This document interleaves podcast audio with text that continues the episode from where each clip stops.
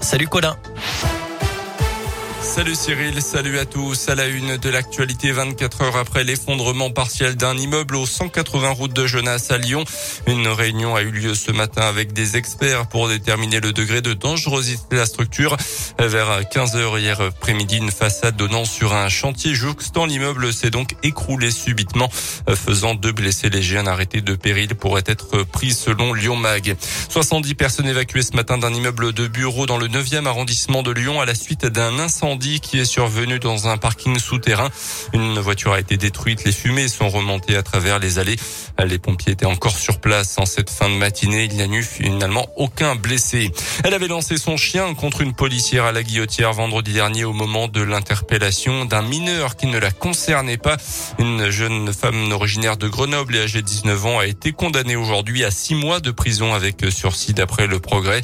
Le chien avait mordu la policière à la jambe. La victime s'était notamment vu prescrire 10 jours d'ITT. Le parquet a retenu l'intentionnalité de la jeune fille, bien qu'elle ait nié les faits en bloc hier. L'actu aujourd'hui, c'est aussi la campagne présidentielle qui s'accélère à 46 jours maintenant du premier tour. On apprend qu'Emmanuel Macron tiendra son premier meeting samedi 5 mars dans 10 jours à Marseille. Ça sera le premier de ces trois meetings prévus durant cette campagne. Le chef de l'État toujours pas officiellement candidat.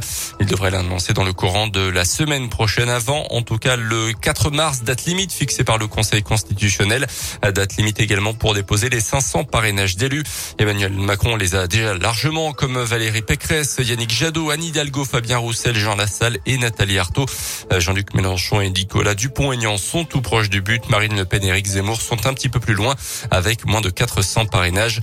Notez que vous avez jusqu'à mercredi prochain pour vous inscrire en ligne sur les listes électorales. C'est jusqu'au vendredi 4 mars pour le faire en mairie. La primaire, les républicains justement peut être entachée d'irrégularité. C'est ce qu'avance en tout cas le journal Libération. La victoire de Valérie Pécresse aurait été possible grâce à des manœuvres frauduleuses selon le journal journal, des manœuvres qui ont visé à faire gonfler le corps électoral. Libération évoque des adhérents fictifs ou décédés qui ont pu voter, voire même un chien. Des pratiques qui questionnent la sécurité et la sincérité du scrutin.